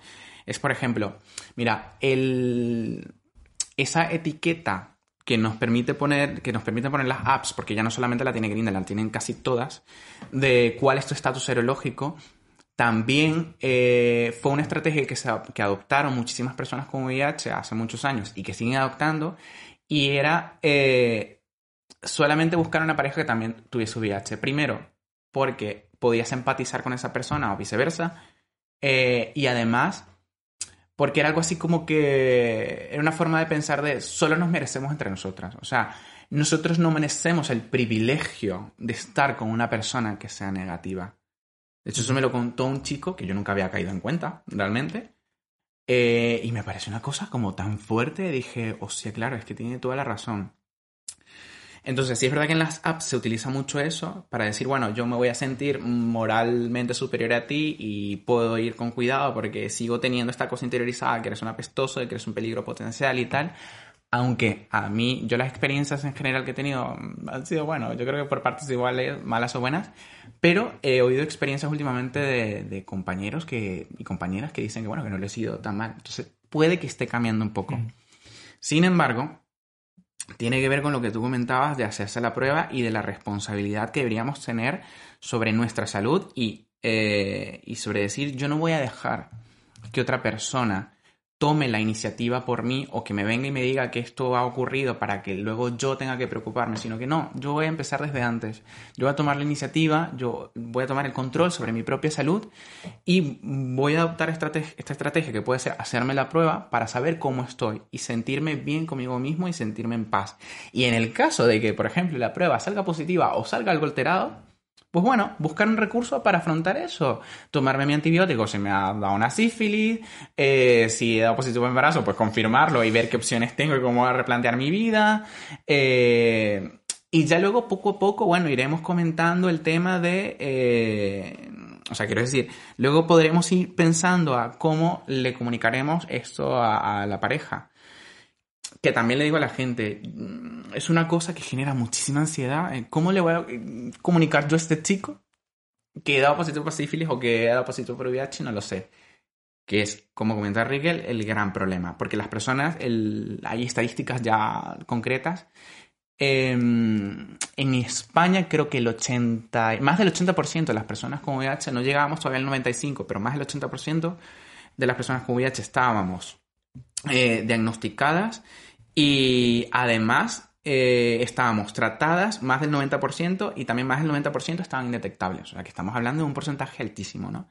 Entonces, para efectos epidemiológicos, ¿no? Eh, realmente el problema no está en las personas con VIH, porque seguimos, mm, estamos fenomenal en general, ¿no? Con sus salvedades. Eh, pero el, el, key de la cuestión estaría en diagnosticar esa, esa fracción de personas que no saben que tienen VIH. Y no lo saben en realidad por temas de estigma, porque eh, se sienten súper mal solamente por el hecho de pensar que se tienen que ir a hacer la prueba, eh, creen que no son susceptibles a haber no hecho alguna práctica de riesgo y por lo tanto tener la infección. Sí, yo creo que mm, todos tuviésemos la opción de ir al médico o de ir a alguna asociación o de cualquier otra persona que nos pueda realizar una prueba y saber cuál es nuestro estatus serológico, Aquí en España podríamos hablar de erradicación de la enfermedad o de control, por lo menos. Y aquí en España también hay muchas asociaciones que te lo hacen gratis. Sí, pues y rápido. Que nos está escuchando tiene dudas, o sea, hay muchas opciones para hacértelo gratis en un entorno seguro que puede no ser eh, tu centro de mm, salud, si te da vergüenza. Que tu médico también te lo tiene que hacer. Bueno, pero, hay gente que le da vergüenza decirle al médico. No, y es conflictivo a veces. Eh, ha pasado, ¿eh? Ha pasado. Hubo un chico que me acuerdo en una reunión de Alicante que comentaba a un activista que estaba indignado porque este chico llegó y le dijo, mira, me vengo a hacer la prueba aquí porque he ido a mi médico de cabecera, eso lo estoy diciendo a todos los colegas, eh, a veces empezamos a ser un poquito más críticos, más abiertos. Eh, fui a mi médico de cabecera, le dije que me quería hacer la prueba de VIH por temas de control, porque bueno, estaba haciendo con chicos y no sé qué. Y me dijo, pues bájate el pantalón, a ver si tienes síntomas de SIDA. Madre mía. Claro, el chico decía, mira, yo me bajé el pantalón porque estaba flipando. Decía, pero, porque claro, si tú dices una figura de autoridad, tú lo haces. Mm. Pero luego salí a la consulta y dije, o este señor no se entera o yo no sé en qué me he metido. O he viajado el tiempo a 1984. Pero es que hay médicos que viven en 1984. Yo como mujer gorda, anda que no me he cruzado yo con médicos franquistas. Franquistas no en ideología, sino en manera de, de proceder. Entonces te quiero decir que eso es verdad. Entonces a lo mejor el hecho de ir a una asociación eh, te da una tranquilidad que no te da tu médico de cabecera porque no tienes confianza o porque te puede dar incluso miedo. Por no hablar, que esto también es algo, eh, a ver cómo está la cosa en Madrid, de que eh, los médicos de cabecera eh, reciben un bonus si no te derivan a un especialista. ¡Ah! y si tú, vas, si tú vas a un médico de cabecera, por ejemplo, yo tengo un problema como, como tiene la mayoría de, de habitantes, bueno, no la mayoría, pero un gran número de habitantes españoles, con la vitamina D una vitamina D muy baja. Muy baja, sí, es no un consigo, natural de No, consigo nunca que esté en unos niveles aceptables. Entonces, desde hace un montón de años, eh, yo necesito una analítica para que me sigan recetando la pastilla que yo me tomo, para ver cómo está. Y a mí me ha pasado que voy a la médico de cabecera única y exclusivamente a pedir una analítica para controlarme la vitamina D y no me la hace. Directamente me extiende la receta y me dice, síguete tomando el medicamento. Y yo pienso, ¿y si ya la tengo bien? Y me estás dando el medicamento sin una. Entonces, eh, no es tan fácil tampoco, una vez llegada al médico de cabecera, que te que encuentre un motivo para darte una. para hacerte rellenarte el papelito de la, de la analítica. Así que puedo entender. que eso genere cierto conflicto a una persona que ya de por sí le da miedo pasar por su primera eh, prueba del VIH. Entonces, bueno, que sepan que hay muchas asociaciones que googleen, ¿no? Eh, mira, hay un recurso específico eh, que está muy guay, que es el grupo de trabajo de tratamientos sobre el VIH y el SIDA, el GTT, que lo buscáis así, GTT VIH, te aparece la primera página en Google.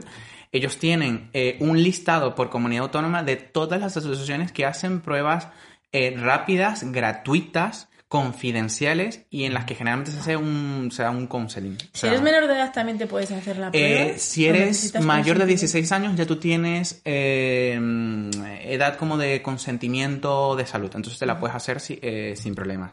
Luego, antes de eso, creo que si necesitas una, una autorización, tienes que ir acompañado con, con, otra persona, o sea, con tu representante legal, quiero decir, y luego sería mediar entre esas dos personas, ¿no? Si está, bueno, te acompaña literal dentro del counseling o espera afuera o tal, pero que sepan que sí, que están en todo su derecho de solicitarla y de que incluso si llega ese caso a alguna asociación, hay generalmente, eh, digamos, vías para canalizar esos casos.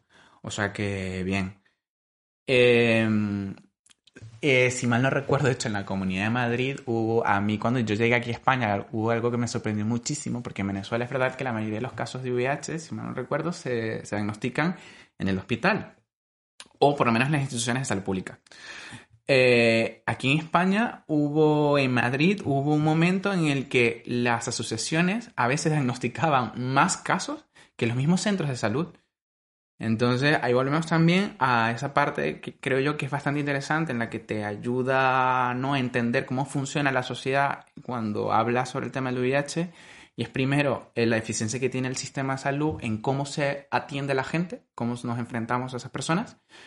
Eh, y por otro lado, mm, lo que comentas, eh, que no, que puede haber incentivos económicos o que de repente al médico ¿Sabes? Si tiene 70 pacientes afuera esperando, una prueba hecho muchas veces por rutina, pues le va a dar igual.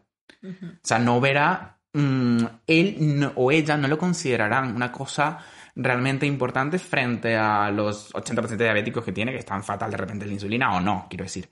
Pero que bueno, que tienen que sacar. Entonces, a mí me ha servido mucho también para ser consciente de que, de que necesitamos luchar por una sanidad en condiciones, una sanidad eh, pública, universal eh, y gratuita.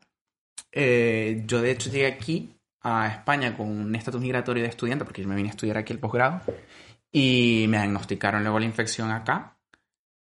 Y mira, fue un rollo para que me dieran el tratamiento, pero no te imaginas, o sea, pasé como un mes buscando yo no sé qué y tal. En, ese momento tengo, tuve la, fui muy afortunado que mi pareja era activista y ya pudo hacer canalizar vías yo no sé qué, pero de firmar papeles, de ir, de imprimir cosas para mostrárselo a los funcionarios, decir, mira, esto es una cosa de derechos humanos, se tiene que tratar a todo el mundo aquí. Eh, porque España decía que, bueno, si yo había venido aquí a estudiar y yo tenía mi seguro privado, mi seguro privado me tenía que cubrir todo. Pero luego tú vas al seguro privado y no te lo cubren porque resulta ser que los antirretrovirales son medicaciones de farmacia hospitalaria a nivel de salud pública. Entonces, decía yo, ¿qué, hago? Me muero. Como no, no puede ser así. Entonces a mí me hizo eh, como mucho más consciente eh, de otras luchas, ¿no? Y también, de hecho, el tema antirracista, a pesar de que me interpelaba muchísimo, me hizo mucho más consciente a raíz del, del VIH y de un poco de mis amigas bichosas, como nos decimos entre nosotras, de manera muy cariñosa, eh, de cómo no afectaba el género, la raza y todo mm. esto.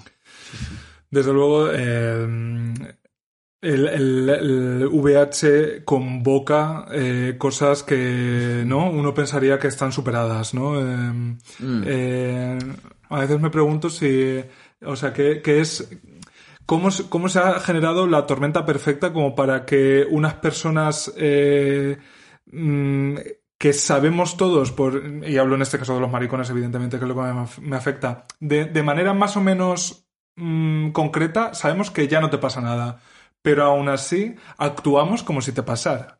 Eh, y, yo aquí, quiero decir, yo, eh, mi ejemplo personal es eh, claro en este sentido. Yo, ante una práctica de riesgo, he ido mm, casi mientras me subía la bragueta al hospital a, por mi tratamiento post-exposición. Em, he tenido inquietud real, o sea, me han aumentado las pulsaciones cuando yo he ido a que me dieran los resultados de mis pruebas serológicas, a pesar de que muchas veces ni siquiera he tenido prácticas de riesgo, pero aún así es una cosa tan culturalmente mm, mediada, o sea, yo he visto eso en las películas, que por eso me, he puesto yo así un poco, he dado un respingo cuando has dicho Filadelfia, ¿no? Porque eh, creo que eso sigue existiendo en el imaginario marica. Entonces, eh, y eso ya no es la realidad. Entonces, no sé hasta qué punto convocar esos ejemplos es problemático. Ya, bueno, lo que pasa es que también tenemos que eh, un poco eh, relativizar la situación a lo que vivimos aquí en España. Porque mm. eh, así como tú decías que sentías que tenías como una deuda, ¿no? Con el tema del VIH siendo marica y tal, mm. yo siento que tengo en cierto sentido una deuda como migrante también con mi territorio de origen. Y es que, o sea, a mí en Venezuela se me han muerto amigas, colegas de mi misma edad por SIDA. Y muchas en el silencio absoluto. Porque la situación que tenemos actualmente en Venezuela es de eh, años de atraso. Entonces, bueno, es de años de atraso, pero luego transformada porque cuando llegan las medicaciones, pues sí. El problema es que, bueno, allá la situación está fatal, obviamente. Eh, te pueden llegar medicación, mm, dependiendo de la ciudad, sí o no, además por un tiempo o no. Eh, hay un desconocimiento total acerca del tema del VIH. Eh, obviamente, si no tiene la gente, el índice de pobreza en Venezuela es altísimo, entonces si no tienes dinero, pues no te puedes hacer las pruebas. El Sistema Nacional de Salud Pública está fatal, entonces no te pueden dar la calidad de atención que te podrían dar acá. Es decir, o sea, la situación contextual es totalmente distinta. Y yo le decía al, recientemente a un grupo también en el que estamos hablando todo el, todo el tema del VIH y del SIDA, que, pues bueno, yo me siento súper afortunado de que dentro de lo que cabe, a pesar de mi situación migratoria, de todas las ciertas vulnerabilidades que pueda vivir o no, eh, bueno, estoy aquí y me trato aquí porque mm, tengo amigas que no han tenido la misma suerte.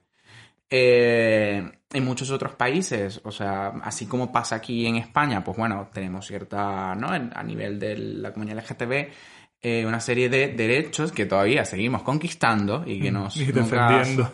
claro.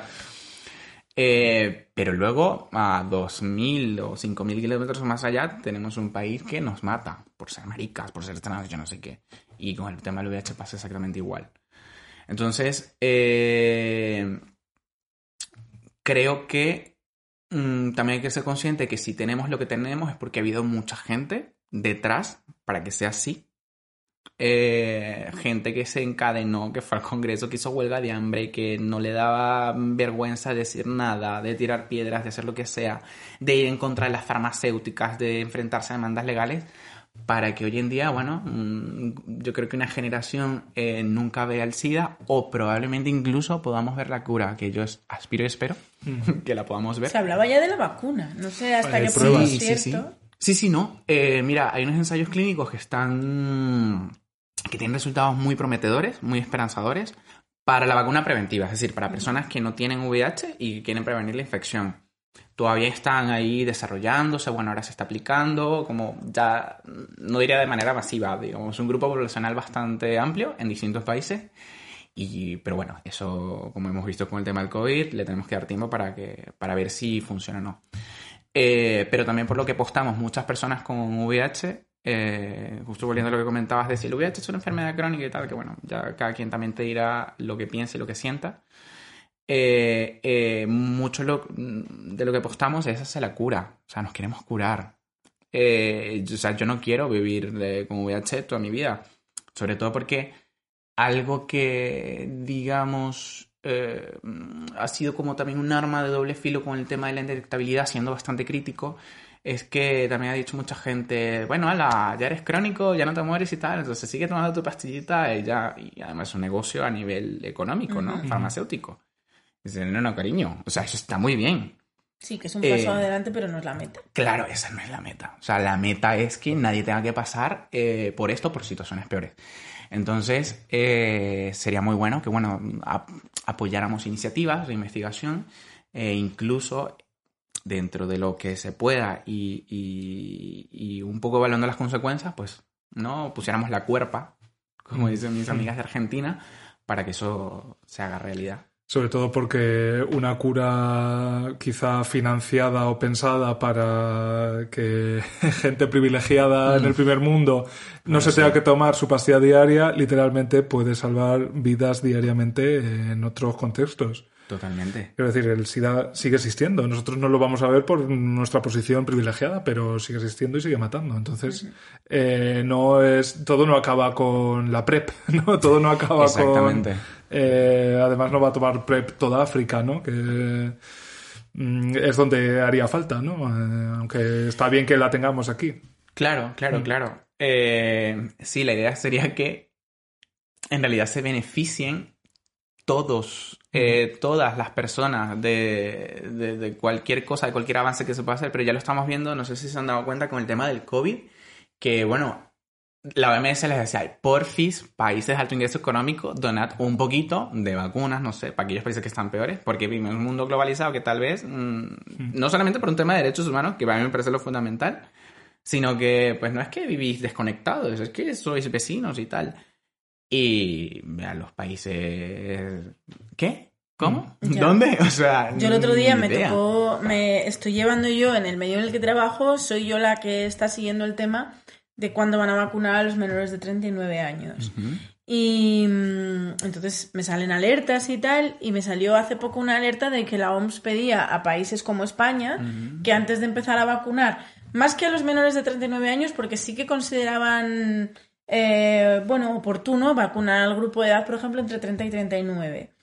Pero a los menores de 29 eh, pedía la OMS que no los vacunasen y que cediesen esas dosis a países donde todavía hay mayores de 65 sin vacunar porque no tienen recursos para comprarlas. Y a pesar de lo que pidió la OMS, pues ya te digo que tengo la alerta activada. Cada día que pasa, una comunidad autónoma española eh, eh, anuncia que empezará a vacunar a, los, a los jóvenes.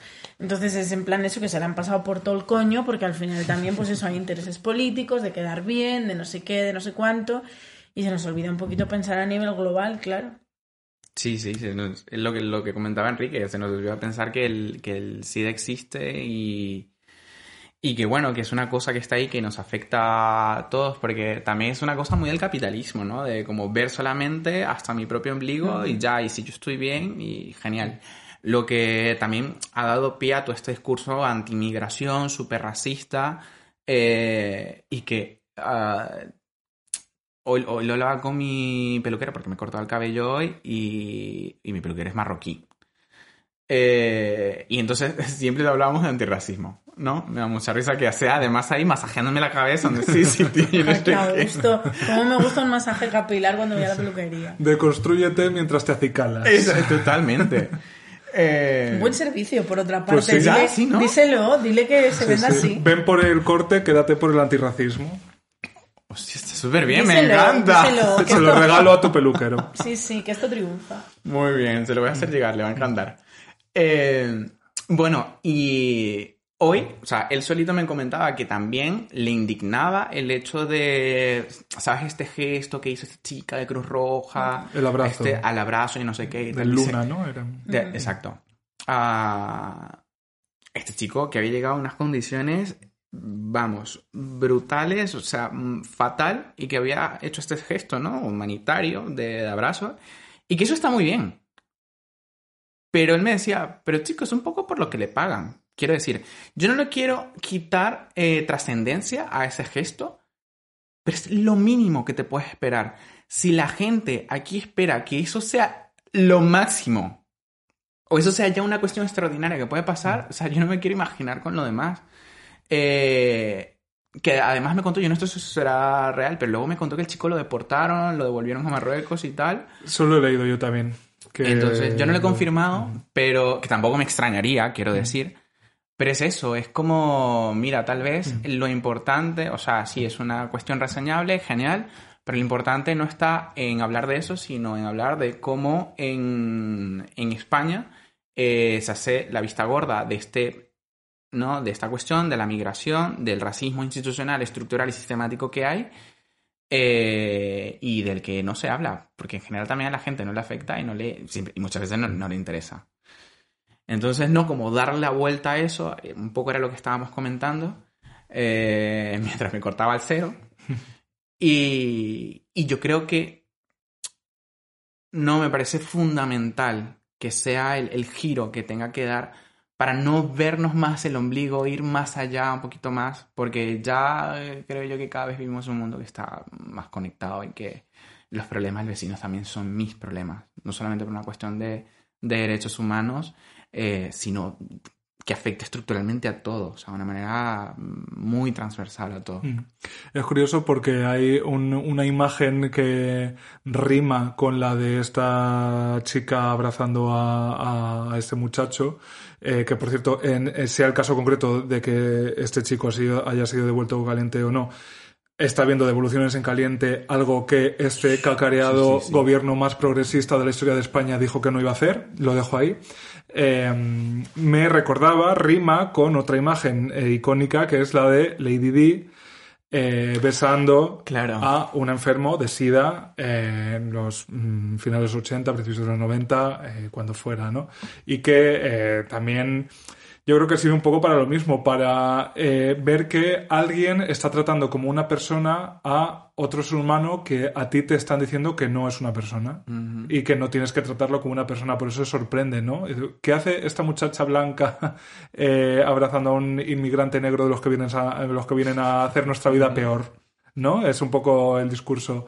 Em, y, pasa lo mismo con todos los estigmas y con todas las em, las opresiones, que es eh, que humanizar eh, sin eh, paternalismo tiene que ser parte del proceso, ¿no? Por eso es tan importante desde mi punto de vista y desde luego yo tengo, yo personalmente me considero en deuda, ¿no? Con, con sobre todo pues con todos los maricones que yo sé que han muerto, han puesto la cuerpa y han puesto la sangre y han puesto todo para que yo no tenga que vivir esa realidad y, que sin ellos, quién sabe, ¿no? Si yo lo hubiera, a lo mejor yo no personalmente, pero incluso gente de 65 años que te cuenta, pues es que la mitad de tus amigos se morían. Eh, así funcionaba, ¿no? Tal cual, te quedabas sin... Yo, yo lo pienso y ya...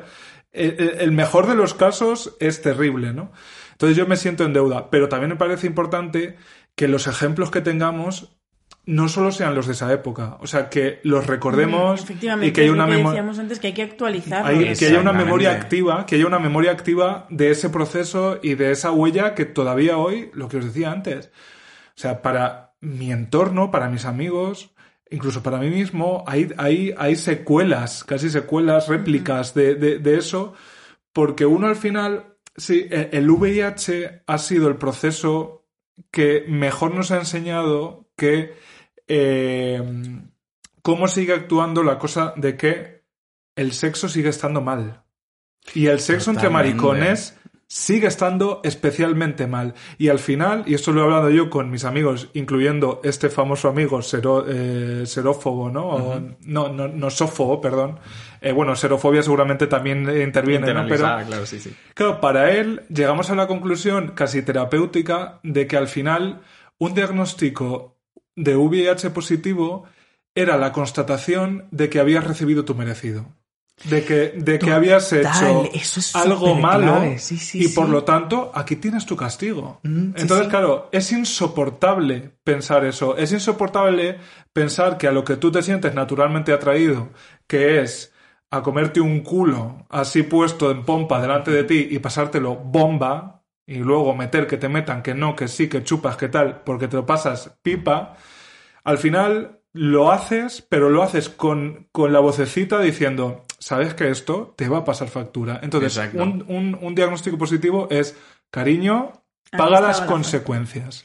Eso pasa también mucho entre, mujeres, ¿eh? Mm. O sea, ya repito algo que he dicho antes, que es que en mi entorno una ITS se vive desde la vergüenza más absoluta. La culpa y la culpa. Mm, total. Y, y, mm, con el tema del embarazo no deseado, fíjate, yo creo que ha cambiado un poco. Eh, que cuando éramos adolescentes, porque por ejemplo en mi clase pues sí que hubo el caso de, de un embarazo no deseado.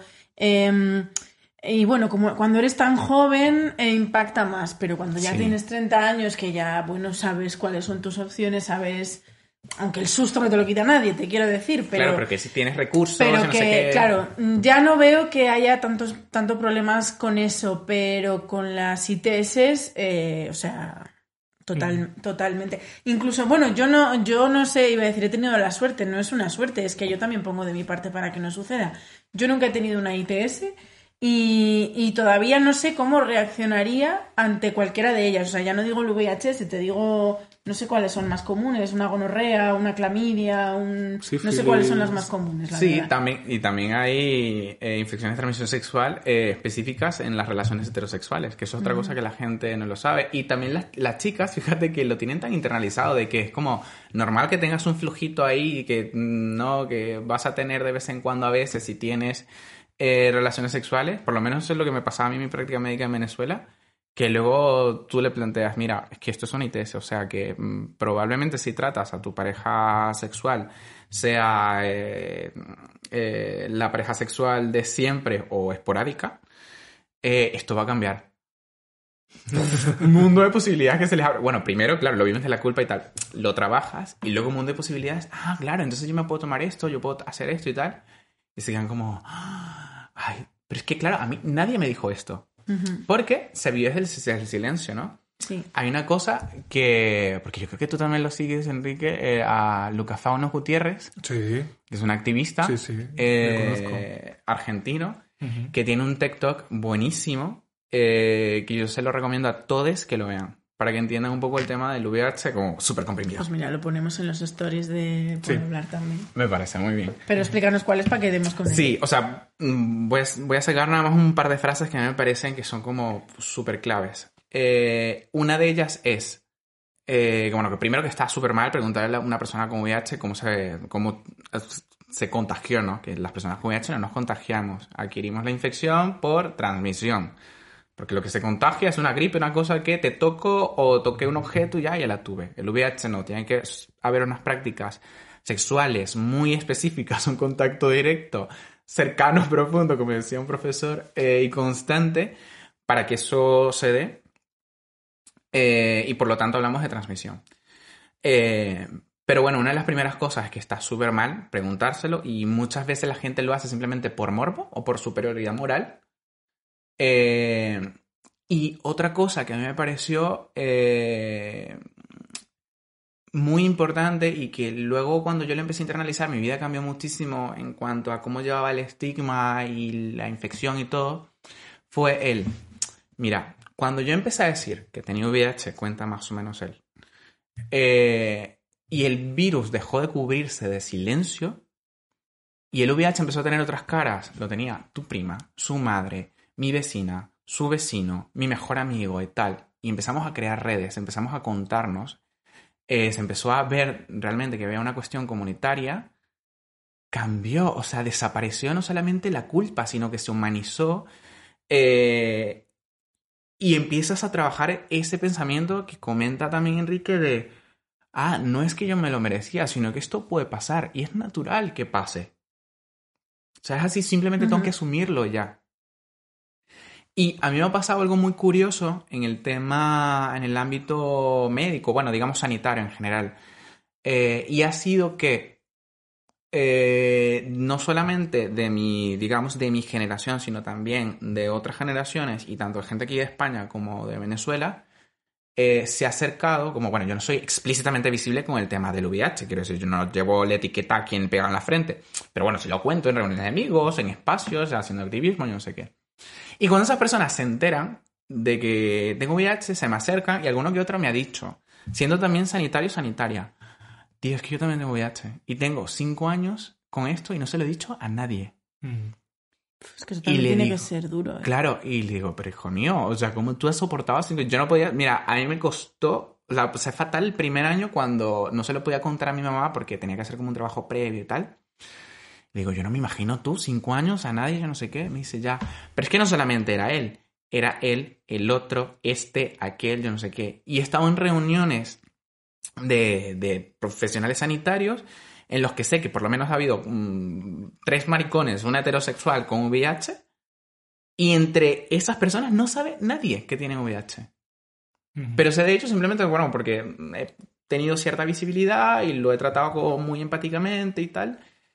Y te quedas como, claro, si de esto no se habla, si está oculto, si es una cosa que no puede existir y por lo tanto no te puede pasar, y si te pasa, ya lo vives de la culpa, pues ahí no está la solución. Sí, por eso es tan importante lo que decías antes de Conchita o más recientemente de Billy Porter. Eh, Sí, sí, sí. que es- Eso, sí. eso iba a preguntar yo también. Que hay, hay referentes a día de hoy, porque la verdad es que no conozco a muchos. Pues eh, a mí que me salgan a bote pronto esas dos personas y una vez en la semana pasada. Y, otra de hace tres años. Sí, y además, con todos mis respetos, ambas son, eh, son VIH positivas y son muchas más cosas.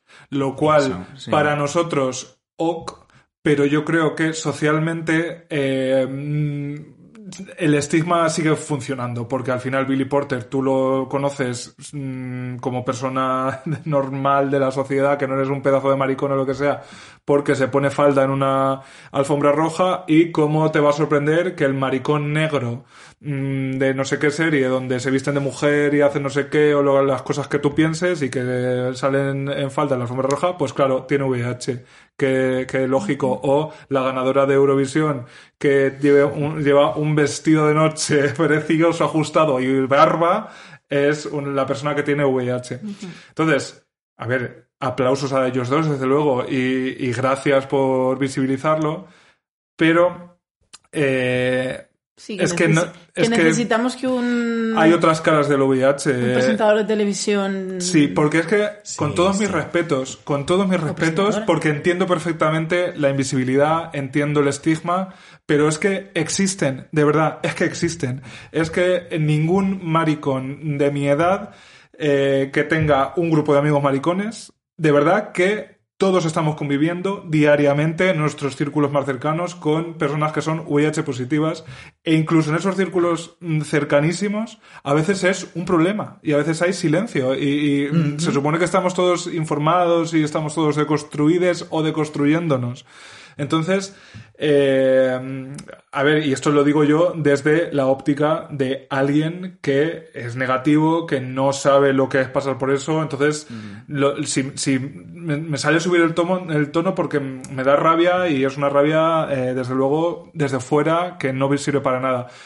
Pero hay, hay algo que activar, de verdad. Y yo me siento un poco frustrado de no saber cómo. Por eso también me sale así como la... Que sí, ya por, también por ir cerrando, Mm. eh, porque esta pregunta me parece importante, ¿cómo se combate la xerofobia? Mm, es una pregunta ¿Qué se clave. necesita? O sea, ¿cuáles son... ¿Qué hay que hacer? No tiene una respuesta eh, que yo diría única o unívoca. Realmente la xerofobia se combate desde muchos puntos. Eh, yo creo que uno de los más importantes, porque se ha dejado un poco atrás o ahí relegados, obviamente es el tema de la educación. Eh, ya no solamente hablando del sistema educativo y cómo integrar la educación sexual integral dentro de todo el currículum, eh, sino de la educación que tenemos o los recursos que nosotros eh, vamos aprendiendo. Por ejemplo, yo le digo a la gente, mira, yo como persona con VIH, como activista, obviamente, estoy en estos espacios y hago una labor pedagógica y tal, pero porque yo lo quiero y lo elijo así. Eh, y también lo hago con mi novio. Porque, y siempre se lo he dicho, o sea, si hay algo que tú necesites saber o lo que sea, pues pregúntamelo, porque contigo pues, no me da presa, porque tengo esa concesión. Pero no estamos obligadas las personas con VIH a hacerlo. Yo creo que ser- sería bonito si un día, pues nos tomamos, que sé yo, una hora de nuestras vidas para decir, bueno, mira, me voy a meter en internet y voy a ir, por ejemplo, a la página del GTT y ver qué prácticas puedo considerar o no de riesgo, qué asociaciones tengo, dónde me puedo hacer la prueba. O sea, a partir de ahí, de querer estar bien con nosotras mismas, pues eh, sacar esa labor pedagógica. Eh, luego, hablarlo entre nosotras. O sea, eh, hablarlo con nuestros padres, con nuestras madres, hablarlo en familia, con amigas, ¿no? Quitarle esa, car- esa máscara, ese silencio que hay, ¿no? Empezar a naturalizarlo. Eh, qué sé yo, oye, ¿viste lo de Billy Porter? Qué sé yo, que salió y tal. Y, ¿no? También es un poco labor pedagógica que lleva su tiempo, que tampoco es que vamos a transformar el mundo del día para otro, pero esas pequeñas acciones hacen muchísimo. Tanto que fíjate que cuando yo salí del, del, del closet del VIH con mi madre, a mí me sorprendió que, bueno, mi madre puso una cara de que eso se, se va a morir. Eh, pero luego se lo tomó con mucho. O sea, el segundo siguiente se lo tomó súper con naturalidad. Mis padres nunca me han preguntado cómo lo adquiriste, yo no sé qué, nada. O sea, fueron súper respetuosos con eso. Eh, apoyo 100%. Eh, y de hecho para mí luego fue como una cosa súper impactante porque yo me esperaba todo el estigma del mundo por parte de, de esas personas de mi familia y no fue así. O sea, que creer también un poquito en que la gente puede cambiar, que es una labor pedagógica tanto eh, no interna como externa, que va lento, pero que bueno. Eh, y luego también creo que otra cosa muy importante es justamente esto que estáis haciendo. Crear espacios para que las personas como, como VIH podamos hablar, ¿no? Porque realmente es que no tenemos espacios para hablar muchas veces. O es como, bueno, viene otra vez el, maricatal hablando de, de su sida y su cosa. Como, chica, mira, no. Eh, y referentes hay. Lo que pasa es que, mira, cada vez van saliendo poquito a poquito. hay una cuenta que podéis seguir eh, que es eh, una mujer como VIH en Instagram, que es brutal. A Paloma le mando un saludito. Eh, Paola obviamente habla del tema del VIH, pero también habla de muchas otras cosas, de salud menstrual, de lactancia, de embarazo, de ser mujer, de una perspectiva de migración, de raza, que está muy guay, muy, muy guay. Eh, también seguir asociaciones, buscar gente, ver películas, ser críticos también con lo que ven. Eh, preguntarle a las personas con VIH si quieren pues tener ese espacio y ese momento para hacer un poquito de pedagogía, porque es verdad que a veces no es lo mismo que lo leas en internet o tal a que te lo diga tu amigo, ¿no? Pero bueno, respetar las distancias. Y, y yo creo que eso es lo que se puede ir haciendo más allá de simplemente hablar de, bueno, vamos a integrarlo al, currículum educativo y, listo, ¿no? Ser mm, críticos con lo que sabemos, eh, pero haciendo una crítica constructiva, quiero decir, para tomar las medidas para cambiar la situación.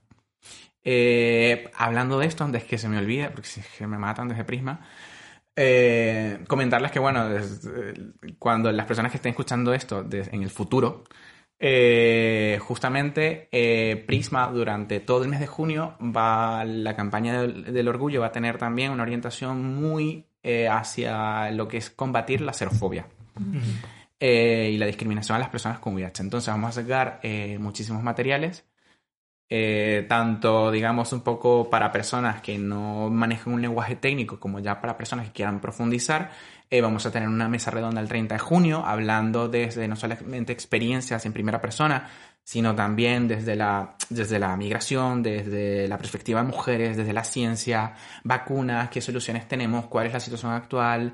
Eh, va a haber entrevistas, estamos participando en este podcast, vamos a dar talleres, o sea que... ¿Y dónde se eh, pueden consultar todas estas cosas? ¿Ahí en la página web de Prisma? A eso iba. Ahí eh, Pueden consultarnos. Eh, bueno, en redes sociales tenemos Twitter e Instagram, eh, arroba, prismaciencia, eh, arroba prismaciencia ya, y nuestra página web que es prismaciencia.org. Eh, y todas estas cosas van a estar ahí. Si tenéis alguna duda, nosotros recomendamos que, bueno, si es directamente VH, pues bueno, la consultéis en las asociaciones, en esa página de la GTT está todo, está muy bien. Pero si también tenéis algo que nos queréis contactar eh, en info.prismaciencia.org. También, pues bueno, no, nos pueden dar un toque y cualquiera que sea, canalizamos. Hola, se me han corrido la mano. ¿Qué hago? Asunto.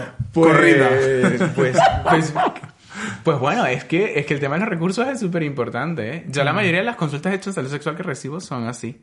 También te digo que trabajar como médico en el tema de salud sexual, si también me queréis seguir en redes, arroba docto, sin la R, kind, K-I-N-D. Eh, y me queréis hacer las consultas que quiera, pues genial. Eh, algo como que, bueno, es bonito porque ayuda a mejorar, ¿no? Las prácticas sexuales de la gente, vivir desde el placer y tal, pero tú, imagínate despertarte un día, ¿no? Que dices, bueno, tienes que trabajar, tienes que hacer tal cosa, y de repente ese hombre, tu crush de toda la vida, que está como Dios te lo mandó al mundo, que tú te lo has imaginado de todas las maneras posibles, te dice, hola, ¿qué tal estás? Oye, que me ha salido esto en el culo. Y te quedas como... Bueno, Buenos días. No pasa nada, exactamente. ¿tú, te has imaginado eso con King Gutiérrez? Que es el que... Eh, me estaba viniendo. ah, yo sabía, yo sabía. Que La verdad es que no me imagino lo que es el, el ano de King Gutiérrez. Es una parte que no me he imaginado nunca. ¿Me seguiría excitando King Gutiérrez con almorranas? Pues sí, yo creo que sí. Hombre, sí, sí, total. Vamos. Ahora, ¿me excitaría que me lo dijera? Probablemente no. Probablemente no. Exacto, esas son como esas cosas que asumen que existen y pasa y tal. Bueno, y tú sigues en tu trabajo y no pasa nada. Quieres, o sea, sigues en tu labor de comerte el culo de esa persona y pues bien. pero que bueno, también a mí me han cambiado mucho la perspectiva de, hasta cómo ejerzo la medicina porque lo empezaba a normalizar. Mm.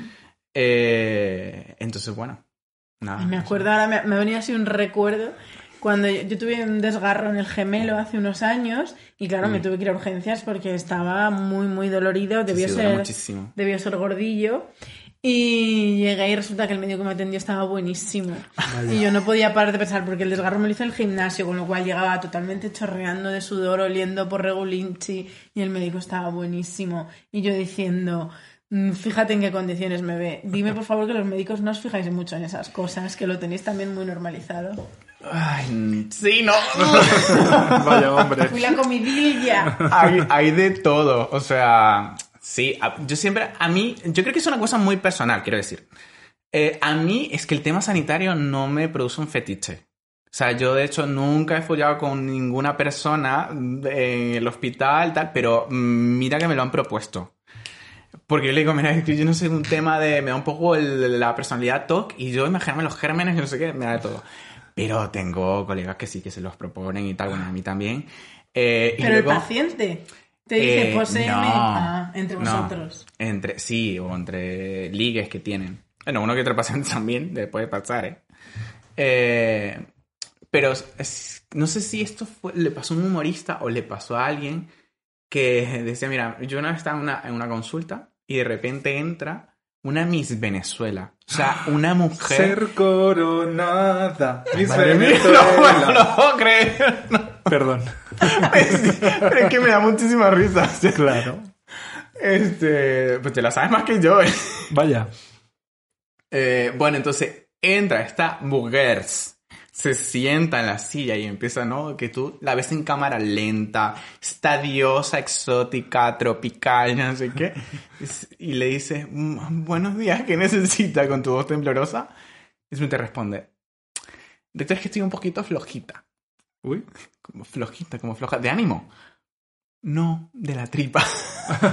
Eso te empieza Vaya. a contar las características de sus heces, de cómo, de cuánto y cómo va el baño, de lo que sale, lo que entra, lo que no. Y ya tú dices, jo, bueno. Vaya, las mises también sí. Claro, exactamente. Poco, pero suponemos que. No, en que este sí. caso, Hombre, En este caso. eh, sí, rosa no será, obviamente. ni olerá a Eden. No, no, nada, nada que ver, nada que ver. De eso te lo En fin, eh, con este pequeño chascarrillo escatológico eh, y La recordando. mierda para vosotras. Sí, recordando y recordando y recordándonos que con cualquier cosa que le produce a uno temor, pudor, miedo, eh, pues es que todo es ignorancia. Quiero decir, eh, para mí mi, mi cura personal contra la serofobia es que todo el mundo se haga análisis. O sea, Sí, que se haga la prueba. ya está. Es, eh, o sea, no esconder la cabeza como los avestruces, porque eso en el mundo marica pasa muchísimo. Hay muchos maricones sexualmente muy activos que eh, no quieren, que hacen como si eso no existe, porque mientras no Sí, miren ahí, sé, no.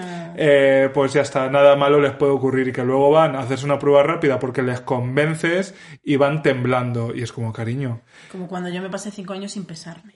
Algo así. Sí, que es como, Sí, la verdad es que sí. te peses o no te peses, Estás gorda, maricón. No, y sobre todo, tu peso existe. Quiero decir, es una, una, una unidad cuantificable en un sistema que han desarrollado unos señores, unos señores además literales, ¿no? Entonces, tu estado serológico, tu salud sexual existe. O sea, tiene, es de una manera, es de otra. Entonces, tienes que saberlo. Si, si follas, sabes que hay un cierto riesgo. Igual que si conduces un, un coche, sabes que Sí, no, y- puedes tener un accidente. Si un coche pasa una ITV, maricón, Claro. ¿por qué no la pasas tú? Efectivamente. Entonces, si, se- si pagas los dineros sí. por tu coche de estar talado que da pena verlo, entonces hazte una analítica que es gratis. no pasa nada. Las cosas ocurren. Los accidentes ocurren y los descuidos y todo ocurre. Y ya está. No se soluciona, o sea, no se soluciona nada mirando los ojos. Es más, cuando ocurren los accidentes es cuando uno cierra los ojos y no quiere ver lo que tiene delante. Entonces, las ITS, cariño, existen. Están ahí Entonces, fuera. abre los ojos, eh. Amenábar, y una, una sencilla prueba, o sea, eh, cuando te haces la primera le pierdes mucho el miedo porque eh, ya no es una cosa de una película de los 90, ya no es una cosa que le sucede a pobrecitos negros del África, como se decía antes, mm, ya, eh, o sea, es una cosa que puede estar dentro de tu torrente sanguíneo. Y yo creo que si está dentro de tu torrente sanguíneo, pues te interesa saberlo. Sobre todo porque la mejor prevención es esa. Es que la, la mejor prevención no es no follar. es Exacto. darte cuenta. Mm, Amiga, eh, date cuenta. Amiga, date cuenta. Amiga, ve al médico y, o una asociación, lo que sea, y ya está. Y, y con naturalidad, para adelante. Y, que, y sobre todo, el, también un mensaje que me, me gustaría dejar es que vas a estar bien. O sea, que a mí me da mucha risa este, este, esta frase que utilizamos mucho en España, que luego yo la, la he interiorizado un montón, la de no pasa nada. Y al principio a mí me ponía como de los nervios que me dijeron, no pasa nada. Y yo, claro que pasa. Y no sé qué. Hasta que un amigo me dijo, maricón, es que no pasa nada. Está bien. O sea, si estás haciendo todo para que las cosas, pues bueno, vayan, ¿no? Eh, pues va a estar bien. No te preocupes. O sea, lo importante es ocuparse. Así que hazte tu prueba y independientemente de lo que salga, va a estar bien. Como tú, mucha gente ha pasado por ahí. eh, y está bien. Y, y Así es más, que- cuando te quitas esos reparos, follas mejor. Es que eh, eh, es, tan, Uf. si- es tan simple Sí, como sí, eso. sí, es que follas mejor porque mm, te dejas de, de- de- de vocecitas en tu cabeza que te dicen que los peligros de que acarrea lo que estás haciendo. Cariño, sabemos que una cierta exposición se soluciona de esta manera. El infierno Punto. ya lo tenemos ganado. No os preocupéis, queridas. Tú pa'lante. Pues Daniel, te agradecemos eh, de manera muy detectable. ¿Cómo se llamaban? Te lo he preguntado siete veces. Te- Cachitos. Los, cachitos. los cachitos, las tres leches, l- Y- el ratillo de conversación que hemos pasado contigo. Y la generosidad.